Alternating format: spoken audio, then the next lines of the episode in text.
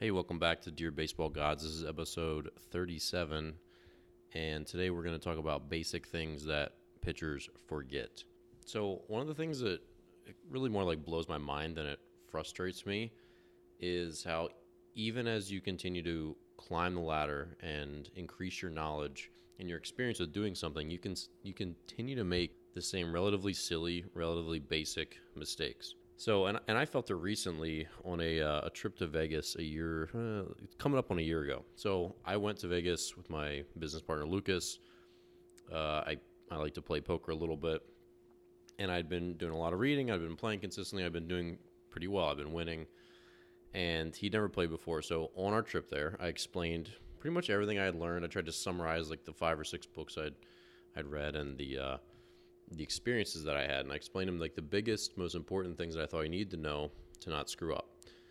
And long story short, I made all of those same mistakes that I told him not to make on that trip, and I got pretty much cleaned out. So it just reminded me that no matter how many times I beat it into a young pitcher's head that this is the thing you do in this situation, or this is the way you conduct yourself, or this is the way you do this thing or that thing it just takes a lot of repetition for it to become second nature. You can't just tell them at one time and it just sticks. It's just apparently it's not the way it works. And we take for granted how much experience plays into things really, really sticking. So I'm gonna go over a list. I think I've got what do I got here? I got seven things I'm gonna complain about the, that are really just pretty much basic things that are obvious things that still even with some of the the older, more established, better, smarter kids that we have, uh, they just continue to go overlooked. So, number one, what uh, warming up means. So, warming up for for most young pitchers, it means throwing without any regard to what kind of throw kind of throwing they're doing until their arm feels loose enough to throw a ball hard. So I spend most of my winter throwing program teaching kids to have a routine. So they do drill A from 30 feet, drill B from 45 feet, drill C from 60 feet, drill D uh, to stretch them back out until their max distance. Then they come back in. They go from the stretch, they go from the windup. They throw all three of their pitches uh, at progressively harder speeds, get fully warmed up, you know, go from there.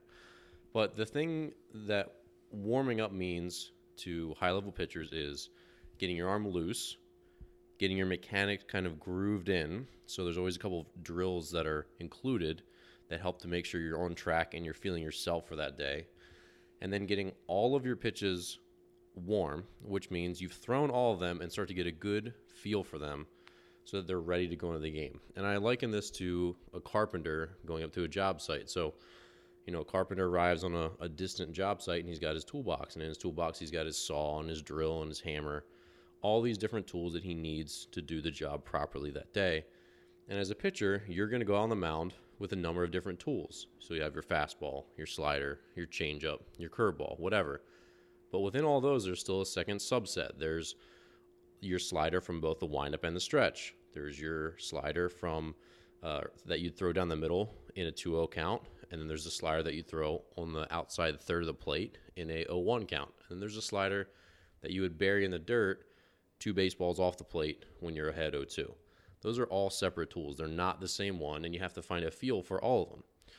Ditto with the curveball, ditto with the changeup. You have a, a bunch of different locations for each pitch that you have to establish before you go out on the mound. Because if you haven't thrown fastballs effectively to the glove side of the plate, and then you go out to the game, how do you expect to do it on the game mound. You're going out there without a tool. Uh, you don't know that that tool's in your toolbox. You're just hoping it's there when you arrive. So, still to this day, and I had to yell, him, yell at him the other day. One of our Division One commits, who's entering his junior year in, in high school, he uh, is going through rehab, and he's warming up to throw one of his full speed bullpens. And I'm watching him warm up, and he's just like playing catch. And I yell at him. I'm like, dude, what are you doing? Do a drill. We've been over this a million times. You shouldn't just be throwing aimlessly. You're not playing catch like a shortstop in the big leagues throwing in front of the dugout before a game. You have a purpose. You need to be doing mechanical things to keep you uh, in tune and get your mechanics kind of grooved in. So he does. So he goes through all those. Then he gets on the mound, I'm like, Are you ready? He says, Yeah. I'm like, No, you're not ready. You haven't thrown one changeup, and you have not thrown a single curveball, and you're going to throw both of those today at full speed. How can you say that you're ready if you haven't done either of those things? You're not ready. All you've done is throw the ball hard. And it just it blows my mind how many pitchers do that. That's not uncommon at all that he did this, and this is one of our most committed, talented, intelligent kids. So, warming up means getting every single tool that you will use in the game up to 100% before you enter that game. And if you're going on the mound, if you're going to throw for the New York Yankees in a uh, you know a private workout, you wouldn't jump on the mound tell Mr. Steinbrenner you're ready when you hadn't thrown a slider yet. You're not ready until you've thrown everything you would throw in a game in your practice session. And, and your practice session, your warm up session, should reflect the fact that you're going to get loose all of those different tools. So, you know, um, that's just sort of where we're looking there.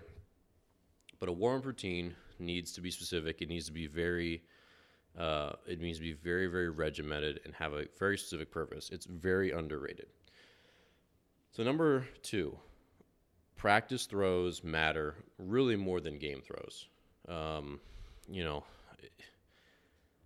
most pitchers think they're going to make their money when they get up on the mound for their bullpen, but all the throws that come before that, they matter in finding that little bit of feel and developing better feel uh, for every single pitch. So, especially for pitchers who are working to improve upon something. You know, I kind of use the analogy of riding a bike. I ask kids, hey, the first time you rode a bike, did you ride it down a steep hill? They say no. Yeah, because you'd crash and you probably wouldn't be here today. You would have died, uh, tumbled down this hill, whatever. So, if you wouldn't ride a bike down a steep hill on your first try, if you would go slow and kind of get the feel for it, why wouldn't you do that same thing when you're learning a new pitch or trying to improve a pitch that you currently have? And every time you touch a baseball, you should be trying to improve some aspect of it. So even for pro pitchers, every time they throw they throw a ball, and this is especially true for relievers who don't throw hard really between their outings. They really only throw hard in the game. They have to find a feel for the baseball, whether it's their fastball, their changeup, their sinker, their slider, their curveball, whatever they have to find a game like feel at a lower speed. So I knew what my fastball, what my game fastball felt like, what it was supposed to feel like at 56 miles per hour. I knew what my curveball felt like at 59 miles per hour. I knew what my cutter felt like at 46 miles per hour.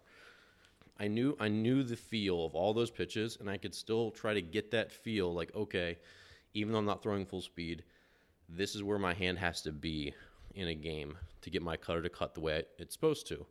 And you learn to control your body better when you're trying to replicate that feel at slow speed. So, and if you're learning a pitch, not just trying to can keep yours finely tuned, if you're learning it, then you have to slow down a little bit to allow yourself to kind of consciously control your hand, your hand position, all that stuff, your fingers, your wrist action as you're going through the delivery. So, change ups don't get better when you're learning it by throwing at full speed because you're you just don't know how to do what you're asking it to do because there's you know the grip and then there's the hand action. So we start slow and we make sure we increase compliance slowly. And to me, that means seven or eight have to be correct out of every 10. So when you can throw seven or eight changeups correctly at 50 miles per hour, then we can back you up a little bit. You can throw them at 55, and now you might only throw five or six correctly out of 10. But then we build that back up, and then when it's at seven or eight out of 10 again, then we can back you up and add more speed. And we do that over and over and over until now you can throw nasty changeups at full speed on the mound without thinking about it. So the practice throws matter more than the game throws. But most pitchers don't take that mindset. They just kind of go willy nilly through their practice throws without really paying attention to them. And then they get on their the bullpen mound and they're ready for their 35 pitches, of which you know, they're going to throw 15 fastballs, 10 changeups, 10 sliders, whatever. And that's just not a lot of repetitions to get those pitches to really develop. So we have to focus more on the slow speed, on the practice throws.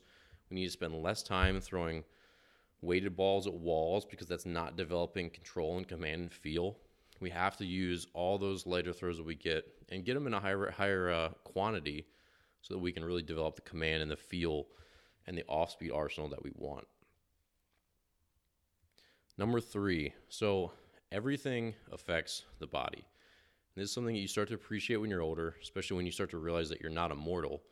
Um, but when you're trying to go out there with the same tools every single time, meaning the same velocity, the same break on your curveball, the same break on your slider, you start to realize how much your routine and the amount of sleep you get, the strength training that you do, the arm care that you do, how much throwing you do throughout the week, all those things, um, you know, the, the quality of the food you eat, all that stuff, they start to affect your body and you start to feel them, they start to add up. So throughout a given week, you might, you know, make 700 throws in a normal week. And, you know, granted, most of those are probably slow, slow speed playing catch or whatever. If one week you bump up to 900 throws, you're somewhere along that, somewhere within that week, you're going to suffer. And for me, I could always tell when my arm was fatigued because my curveball just wouldn't bite quite as well. I couldn't get on the inside of my changeup quite as well. My fastball just didn't have like the life where it seemed to like easily kind of kind of shoot by a guy when I was rested. So all these things add up. You can't just go through your week and you know, hey, I'm to do a little this in the weight room, do a little that that in the weight room, or I'm to do this much arm care or that much arm care. It needs to be consistent. And then once we're consistent with it, then we can start to make small changes that are unlikely to have a you know a big deleterious effect or um, just a, a, negative effect by just overly fatiguing us. You know, if you have a big swing, and this is one of the things the Motus arm sleeve tends to uh, or tries to measure. If you have a big swing in your workload, you're going to fatigue something, and then those muscles are not going to protect either your elbow ligament or your shoulder, or they're just going to produce subpar performance. So that's what we're trying to avoid, and we just have to re- just remember that everything affects the body. That routine is king, and that slowly it just takes time to fine tune that routine, and that's why we have to go back to how do you throw? Because if you can't add a million throws per week, we have to get more out of the same amount of throws that we do. So we want to get higher quality, you know, when we can't raise the quantity. Number four, timing matters. And this is one thing that blew my mind uh, when I first started traveling with uh, our Warbird Senators baseball teams. I watched how our, our kids warmed up. I watched how the other teams warmed up. And the thing that was consistent among pretty much everyone, our own kids included, and I straightened this out in a hurry, was that they just go out there. All right, game time's at one o'clock. We get allowed on the field at twelve fifteen. You know, tournaments are kind of sketchy. Sometimes you don't get on the field till half an hour before the game. So game time's at one. We get on at twelve fifteen. Our uh, we go through our infield routine, outfield routine. You know, playing catch, all that stuff, getting loose, and then our starter kind of goes in the corner, starts throwing the ball at some random time. Uh, you know, goes through a very subpar routine that we just discussed, and then within five minutes, he's declaring that he's ready. Goes in the bullpen, bing bang boom, throws a bunch. He's done. He's walking in, and it's 140, or I'm sorry, it's 1240. And they go sit down the dugout, and then they stare at the field, and they stare at the clouds, and they stare at the sun, and um, I guess like the grasshoppers and whatnot, for the next 20 minutes until the game starts. And in most cases, with the other teams, their coaches weren't down there accompanying them. Uh, these kids on both sides of the ball. I'm not saying, I mean, my team was our first year, and we didn't have everything controlled. I think at that at that moment, it's been a learning process, but they don't go down there with any sort of sense of time. They don't know when they're supposed to be in the in the dugout. They don't know when they're supposed to be starting their first set, their second set, their outfield throwing, any of that stuff. Uh, and they don't bring their water down there. They don't bring a Gatorade down there. They don't bring a jacket down there if it's chilly. They basically just like run down there with their glove and their ball and their catcher. They play catch. At some point, whenever they're done, they're done. They come back in and they wait and they get cold before they go back out to the game. So if you watch a college pitcher or pro pitcher get loose, everything is very regimented. And again, a lot of these are sounding the same, but they're they're distinct, different moments in time for a, a pitcher, especially a starting pitcher. So, you know, a starting pitcher's routine typically starts in the clubhouse if he's a pro guy. So you get there early, you stretch, you go through your mental routine, you do all that stuff in the comfort of the clubhouse. You know, you shower, um, put on your liniments or whatever, your icy hot or your hot stuff, and get everything where it needs to be flexibility wise and heat wise and comfort wise and psycholo- uh, psycho- psychology wise. And then you head out to the field, usually with an hour or 45 minutes before the game. So then you start your routine, typically about 45 minutes before the game. You run your poles, you do your calisthenics in the outfield, you do arm circles and dynamic stretching and any, any of the stuff that you want to do to get yourself warm again, to get the blood flowing, to help reduce the amount of throws you have to make to get ready to go in the game. So that stuff typically takes 10, 15 minutes, whatever. Some guys like to romance it and take their time. Others like to just go down to the field when it's ready to kind of go. And then the first thing you do is you throw in the outfield. So you start close, drill A, drill B, start to back up, stretch it out as far as you want. For me, I would then throw as hard as I could when I was farther out. I would throw it on a line as hard as I could at, you know, 180, 240 feet. And then I'd come back in, I'd throw bullets all the way back into about 60 feet. And then I would start to warm up my breaking ball, my changeup, which I had thrown a couple of them. We were uh, short starting out. And then when all three of my pitches or all four of my pitches are at full 100% effort, then we go into the bullpen. Then I start over. All right, now we've got about 15, maybe 20 minutes before the game starts. So I start over, fastball as hard as I can off the mound because that's number one. We're just trying to find can I throw a strike at full speed? Full speed at first feels out of control, feels kind of scary. So let's get at 100%, which 100% feels like 105%. And then when 105% feels like 99%, then we start to command the ball a little bit better. We start to rein it in. Then, okay, I've commanded the middle of the plate. Now let's go to one side. Then let's go to the other side. Then let's start to throw breaking balls. Let's command the middle of it first. When we've proven that we can throw a breaking ball for a strike, then we'll go to one side and go to the other. Then we'll go to the changeup. Start down the middle of the plate. Start, you know, the wide mouth of the funnel. So changeups for strikes, then to both sides. Then we start to mix, you know, fast change, fast curve, uh, and again going through all of our tools. So for me, I throw fastballs, you know, in the bullpen. It's typically just middle and thirds in the game, middle halves, thirds, corners, up, and uh, and bounce. But you know, in the bullpen, middle fastballs, thirds to both sides, elevate a couple. With changeups in the bullpen, middle, arm side third, and I'd bounce a couple on the plate. Curveballs in the in the bullpen, middle, glove side third, right below the uh, right below the kneecap, and then bounce a couple on the point of the plate. Those are pretty much the tools that I had to make sure I had ready to go out in the, into the game. And then cutter um, down the middle, and then to the glove side third of the plate. So go through those from the windup. Then we go through again from the stretch after we take probably a two minute break, drink a little Gatorade, drink a little water, check the time, make sure we have, you know, probably at this point 10 ish minutes to go. Um, you know, after that two minute break, we got about probably about eight minutes, you know, four or five of them from the stretch. Then we go back to the windup and we go a couple simulated hitters or whatever is kind of left over. So this could be garbage time where, all right, my changeup kind of stinks. Let's throw a couple more. And, you know, it's just uh, maybe the slider's not breaking, so we throw a couple more of those. It's just about trying to find, okay, what's left on the list? We got tools one through nine are warmed up, they're all good.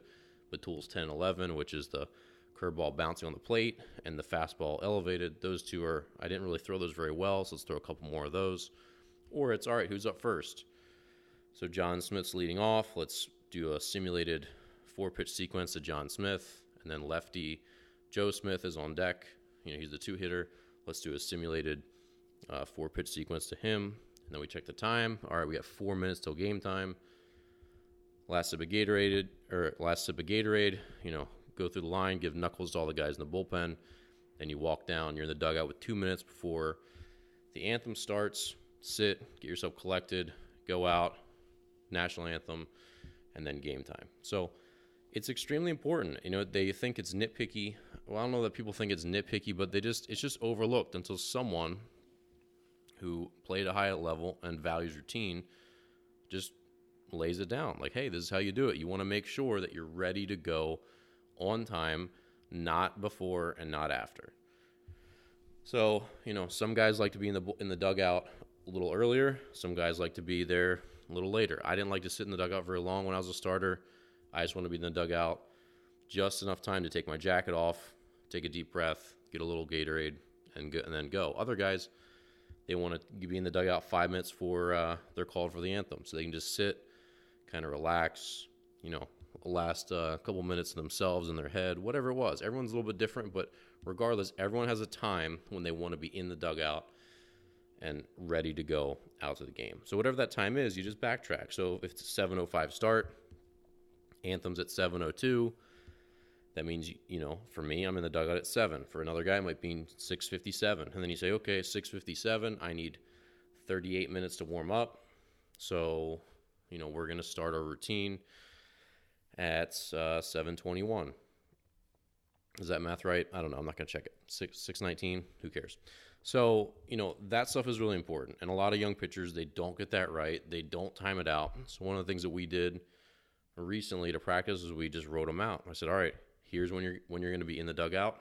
We're going to say 10, 102 for 105 start, and your routine starts at uh, takes 46 minutes. So I want you to write out all 46 minutes worth of your pregame routine. Be as specific as you can. Write exactly what you're going to do, how long it's going to take, and what you're going to do with it. So you know that little exercise is important. It's something that you know you can wrap your head around. You start to hone it over time. It starts to become yours, and uh, you know it just helps make sure that if you pitch really well today or you don't pitch well today, we know for a fact that the variable at play that caused either the good performance or the bad performance was not your routine. We just want to isolate as many variables as we can so we know what to blame things on and what things we do need to improve on when uh, things go well or things don't go so well. Number five, runs are runs. I was super duper guilty of this in many different stages of my playing career. I sort of valued batted runs as high priority to prevent, meaning I focused on getting hitters out. But then once hitters got on base, I forgot about them and I didn't really focus on keeping them where they are and preventing them from just slowly meandering around the bases. I was not a, I was not good at holding runners.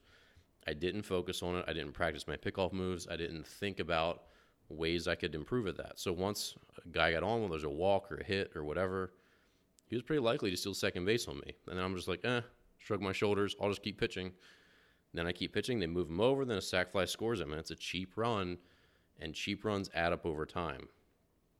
So a lot of pitchers they just only have the mental bandwidth to do a couple things at a time and they tend to you know ignore the runners or they're too afraid to throw over. I mean that's a thing too. Or they just don't feel like it's a desperate situation every time they look over there. But we need to understand stealing situations like when they are when they're not and what our game plan is to keep those guys at bay. So like for me i was not a guy who liked picking off I tried to avoid picking off the base as much as I could. I wasn't afraid of it. I didn't mail throws. I didn't have the yips or anything like that. I just honestly just didn't feel like doing it. So my goal was to do as little picking off as I could while still keeping runners at bay. So I knew when I had to hold a guy on. So if a, a fast guy got on base, especially the year I, I pitched as the setup man for the Camden Riversharks, uh, you know, we were pitching and runs were a premium on our team. Our offense struggled. And so usually when I came in, it was a one run lead leader, a tie game. And I knew I couldn't let that guy get on second base because then I was just a blooper away, you know, an unpreventable, uh, unlucky ground ball away from a tie game. So you got to keep him on first base. So if he's fast, if he has any idea that he's gonna uh, that he's gonna steal, it was just vary my timing, pick off on the first pitch for sure, probably pick off on the second pitch because those are the two most likely times that they'll go and then just work really hard to make him uncomfortable. You know, so four second hold, one second hold, three second hold, five second hold, pick, two second hold. And then obviously, whenever I'm going to throw an off speed pitch, I would work extra hard on that one to discourage him from going. That's just called protecting your pitches. So if I was going to throw a curveball, you know, it's 0 1. If he chooses that pitch, he's going to be safe. So I throw over a couple times maybe to make sure, hey, I'm I'm going to get you and trying to just hold him there. So runs are runs, whether it's a walk, a stolen base, a sac fly, and another sac fly. Um, it's the same as a home run, but pitchers tend to forget that all runs are equal and that you can't just forget about the guys once they go on first base. You have to hold them on. You have to focus on limiting bases as much as you can. And it's the little things on, on top of that. You know, it's not covering bases, uh, not backing up, throwing to the wrong base. Um, maybe you're not paying attention. You know, I saw this in a Division One game recently. Um, my alma mater was playing Mizzou, and their starting pitcher, I think the seventh inning, got a comebacker with a runner on first and second and one out, and he got it, and then just like casually turned him through to first base. And then everyone was like, "Dude, what were you doing? Why didn't you throw to second base?" Like it was an easy double play. It was one of those like can of corn, hard one hop ground balls right into his glove.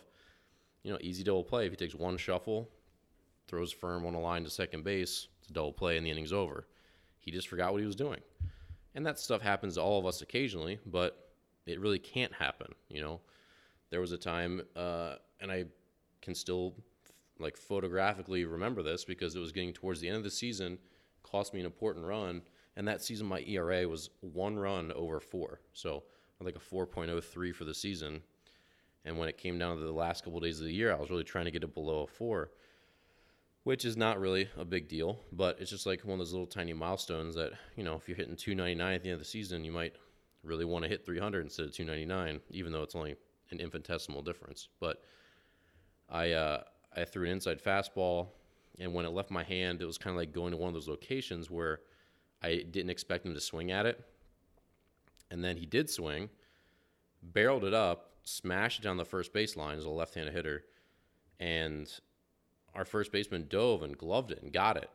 And I just was like, the whole thing just threw me off. So I like left my hand, didn't see think he was gonna swing. He did swing, hit a missile. I like kind of looked over, was still I don't know, I was like in a fog.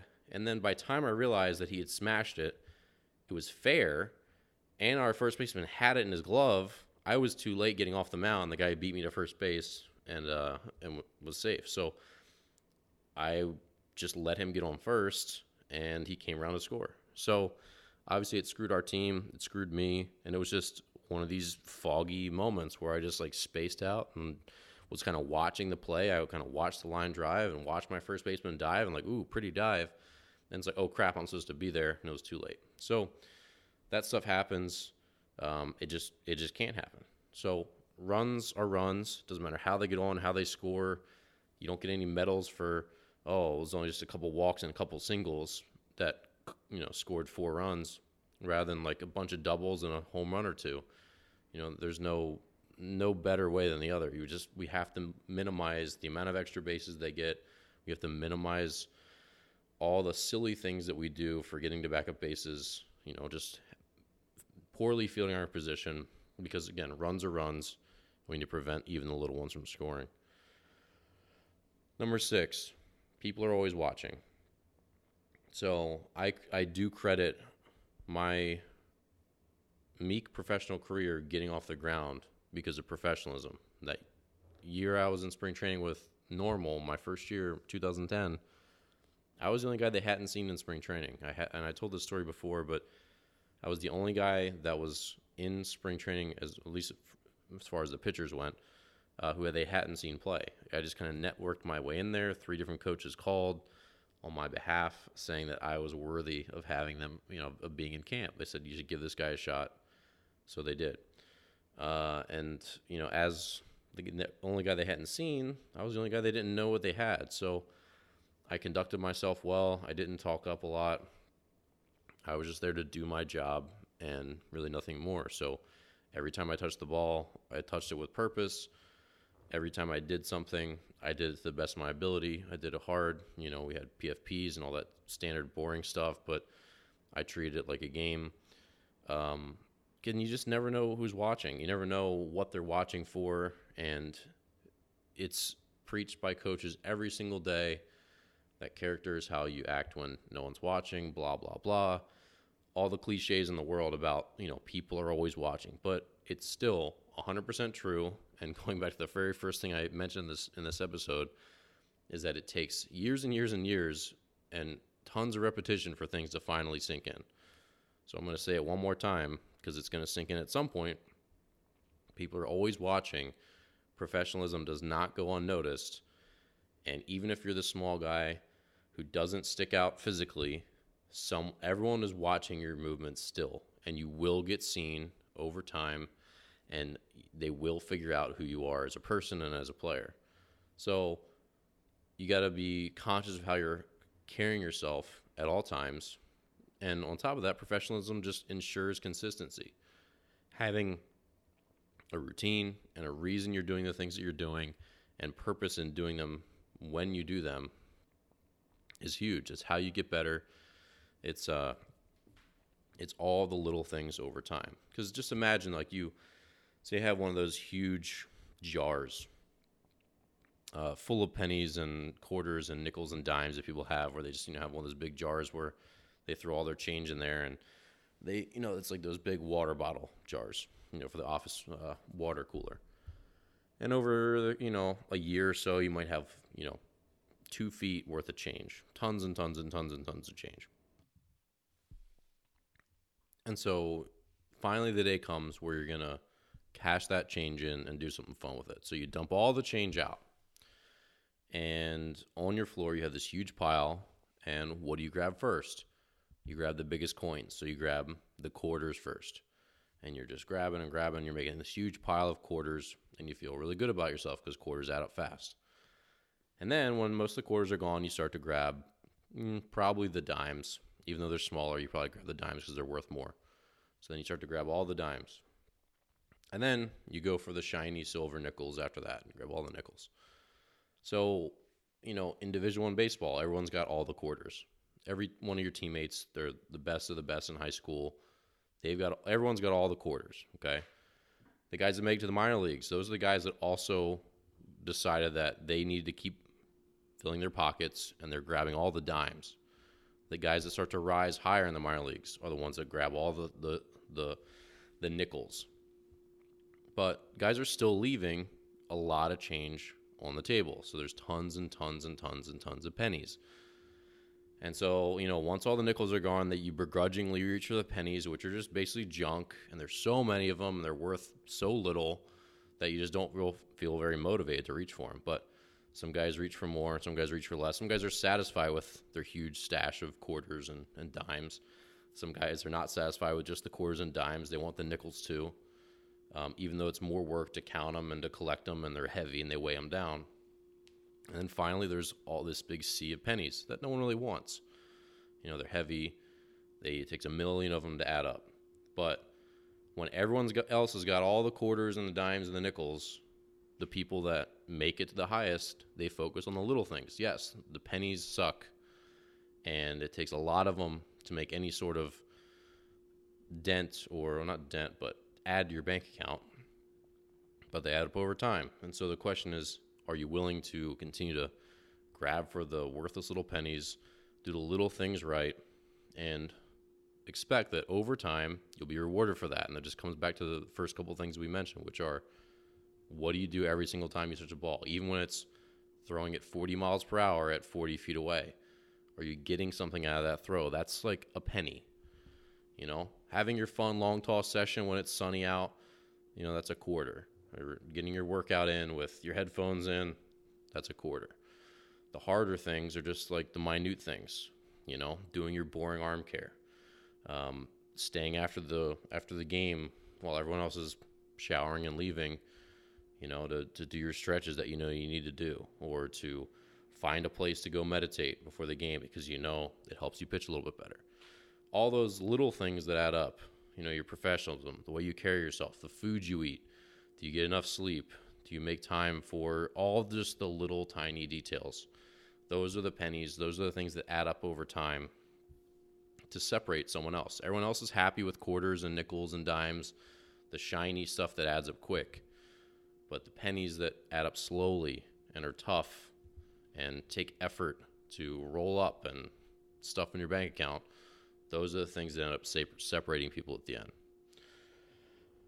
Lastly, number seven, you know, emotion governs a lot of things that happen on the mound. And I'll, I'll tell you a story that I think I've told on this podcast before, but it was uh, it was 2015, and I was in the middle of like one of my slumps where wasn't pitching well, and I lost my role. And so I was called to come into a game. I think it was like the sixth or the seventh inning, where another one of our relievers who had been throwing really well uh, loaded the bases with no one out. So they yank him. They put me in, bases loaded, no one out. We're in Long Island, and uh, I had not been pitching super well, so I got kind of you know tough tough opportunities like that. But I was excited to hopefully help get out of it and kind of re-earn my status. So I get into that game, strike out the first guy, strike out the second guy. So now, uh, ta in taking it one step at a time, one pitch at a time, I had kind of dug my way out of this. So I got two outs, and I was okay. When you get two outs, now nothing hard is left because getting out of a bases loaded jam with no run scoring is extremely difficult because basically they can't hit the ball on at the very least the first at bat, and you really can't control that stuff as a pitcher. You know, you can only control control one strike at a time. If they swing, they're going to swing, and if they hit it, a run is going to score almost all the time. You know, only a pop up or a comebacker uh, is going to prevent a run from scoring on that first out with no outs. So I did the hard stuff. I got the first two outs, and I was like, all right, all I have to do, I don't have to worry about punching this guy out or getting a pop up because uh, you can't induce pop ups; they just happen. Um, I just have to pitch well, get him to swing the bat, induce you know weak contact, and get a fly ball or ground ball, and I bailed us out of this bases loaded, no one out jam. Well, we uh, my catcher and I decided that a changeup for the first pitch on this last hitter was the right pitch, and me being a guy who sometimes struggles with off speed stuff, I got a little nervous about trying to throw for a first strike. Kind of got the yips and threw it 83 miles per hour over my catcher's head right to the backstop. So I just like tensed up, and this changeup went about 12 feet in the air, right over the catcher's head. And uh, the runner scored from third. Other two runners moved up to second and third. And I was just so freaking pissed at myself. There I was. I had like dug myself out. I had done all the hard work that was required, and I just gave them a free run.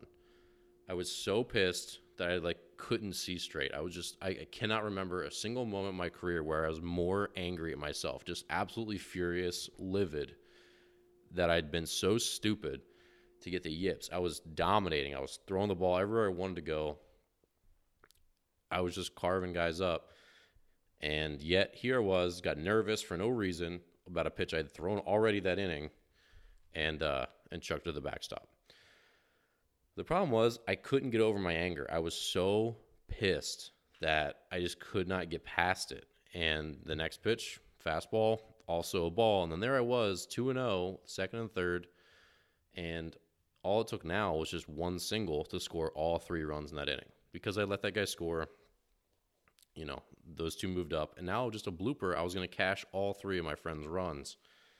So I was in a tough spot where I could have gone from hero to goat in basically just one bad pitch. So I just, but I just couldn't get past it. There's just, I was just out of control emotionally. I, you probably could have seen like fire and smoke coming out of my ears, but I just fell behind. I think I got to like 3 1 and he just popped the ball up or hit like a fly ball to center field or something. And that's baseball. Sometimes you make terrible pitches. I think I threw it like right down the middle, basically 3 1. He just missed it. Uh, that's baseball. That stuff happens. I got really lucky, and as I walked off the mound, I knew how lucky I was. I was just so mad that uh, at just at that one pass ball, that wild pitch, that I I just took myself out of the rest of the inning.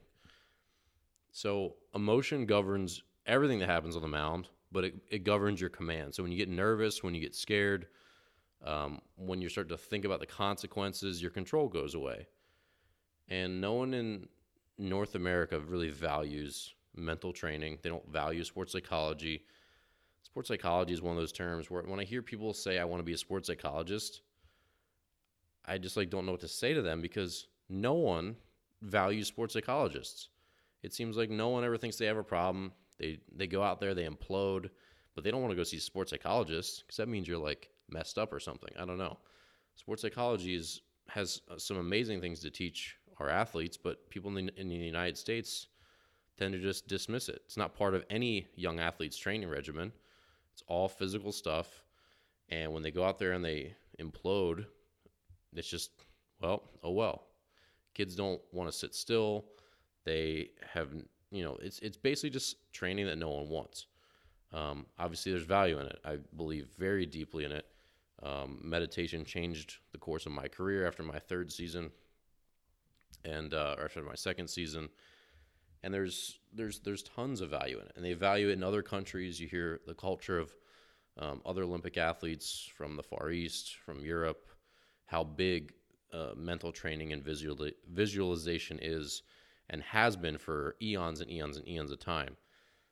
But in the United States, it's just like not ingrained in the culture of sports, especially not at the youth level. It's, it's really just something that you only start to get when you need it, when you're struggling, when you've already got the yips, you've already you're already in a place basically where you're already hurt mentally. You know, a lot of kids don't do any kind of arm care or re or preventative shoulder strengthening stuff until they're hurt, right? And then mental training is the same thing. You don't do anything with it until you need it, until your your career is not gonna is grinding to a halt without it. Um, and really, it should just be a, a preventative thing that helps you stay stress free and um, and just strong mentally, and it just be part of your daily regimen. Just like you go to school to learn and and you learn to socialize and and get better at relationships and and expressing yourself, all that sort of stuff. I mean, mental training should be a part of every athlete's regimen, but it isn't. But with all this stuff, emotional control has physical benefits and physical, um, it can be your physical detriment if you're not under control. So, whether it's the pressure of the situation, whether it's the consequences that you're aware of, whether it's your fear, whether it's the umpire screwing you a little bit, whether a hitter's too close to the batter's box or too close to the plate, he's too far up in the batter's box. All these different things, when you start to think about the situation, whatever it is, your command starts to, to waver. And so, in your bullpens, there should be a, a mental component if you have time to do it, where you're thinking about basically nothing.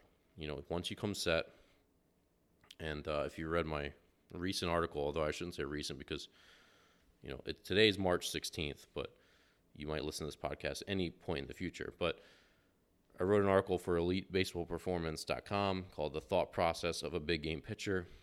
And every pitcher has a, a checklist that he goes through of all the, the obvious things when he's off the mound. So, how many outs are there? What's the situation? Where are the runners? What's the score? What inning is it? What base am I covering uh, on a double in the gap? Where am I going with a comebacker? Where am I going with a bunt? Which side of the field do I cover for a bunt? Um, all those sort of things. So that's the basic stuff. You go over that in your head so that you don't have to think about it once you come set and you're about to deliver your pitch. You know, and that's just the basics. So then once you start to get on the bottom of the mound, this is kind of like zone two. You think of, okay, you kind of reinstall your thoughts. So, okay, uh, situation again, first and second. Well, who are those runners? Well, it's a fat guy on first. He's not going anywhere, but a really fast guy on second. Okay, what? How many outs are there? What's the score? Well, it's two to one in the seventh, so they might try to steal. Se- they might try to steal second and third here because there's no out, or there's one out. So it makes sense for them to do it. Okay, that means I probably need to hold that guy on second pretty well. Then you say, okay, well, is there a lefty or righty up in the box? Well, there's a righty, so he's definitely got the green light to steal third. You know, if it's a lefty, he probably doesn't. So, who's the batter now? Well, um, kind of slight kid who's got a little bit of opposite field, uh, you know, a little bit of opposite field power, but um, really not much of a threat. So, okay, how did he do? Well, he's two for two today with a single and a double. Okay. What pitches did he hit? Well, he hit a single that was on a changeup, kind of up and over the plate, so that doesn't tell me much. But then he hit a pretty good fastball, a little bit, you know, low and away, and he drove it pretty well. So, okay, how are we going to attack this guy? So you're starting to formulate your game plan a little bit on the bottom of the mount. Then when you straddle the rubber, you're waiting for the batter to finish his warm up swings, and you're starting to get into the box. You say, okay, uh, what am I thinking that I want to throw here? And am I going to pitch, or am, am I going to pick, or am I going to pitch on this first pitch? So if it's a big stealing threat, you probably need to pick on the first pitch because it's the most important pitch to pick on. Um, and if not, okay, what do I want the catcher to put down? Okay, I think I want to cutter inside on this lefty's hands. Um, and then you come step on the rubber, get your sign, you know, figure it out with your catcher. And then you come set, and by time you come set, everything that you could possibly need to consider should be have already have, should already have been thought about and considered, so that you have hundred percent of your bandwidth now available to making your pitch to the to the plate. So, at the end of that whole process, when you're come set and you're ready to deliver, there should be nothing between you and the mitt. It should just be this tractor beam focus where there's no consequences, there's no what am I doing on a comebacker? There's no should I hold this runner? Should I pick? All that sh- stuff should have been already settled so that your brain has just one task and one task only, which is executing this single pitch. And if you do that, it helps you control your emotions, control the consequences, control the fear of failure, the fear of succeeding, all these different things. It helps to get it all under control and make each pitch manageable. And at the end of the day, pitchers are not robots. No athlete is a robot. Baseball, especially with all the downtime and when pitching, especially being the center of attention on each pitch, it's nerve wracking. There's lots of time to get in your own head and screw it up. That's why so many guys make it to the minor leagues and never sniff the majors, myself included. Um, I struggled to throw off speed pitch because I was in my head about it. I mean, that's just the way it is, pretty plain and simple. So, um, we have to have all that stuff in check, and mental training is a huge part of it. And we just have to realize how much our emotions are in control of our body because they play a really, really huge impact on our ability to execute the physical things that we're capable of doing. Uh, we can hold ourselves back or we can execute with relative ease. It just depends on how strong we are and how well we can flip that switch off when it's time to execute and do our job. So that's it for today. Uh, just seven things, even though like half of them were all, all kind of like the same thing. Um, you know, basically just routine stuff. But you know, it just takes a long time for any athlete to really for for the lessons that athletes need to learn for them to really be driven into their brain where they become second nature. And so, you know, basic things pitchers forget is uh, I think an apt title for this episode because it just takes so long for you to really remember and all these things start to go the wayside when you get back into the game. And the game's exciting. You're happy to be out there. You're competing but with all that we sort of lose some of our mental bandwidth and then find a little bit tougher to to pitch at the level that we want to. So we'll see you here next week uh, for episode 38 of dear baseball gods. Next week uh, for episode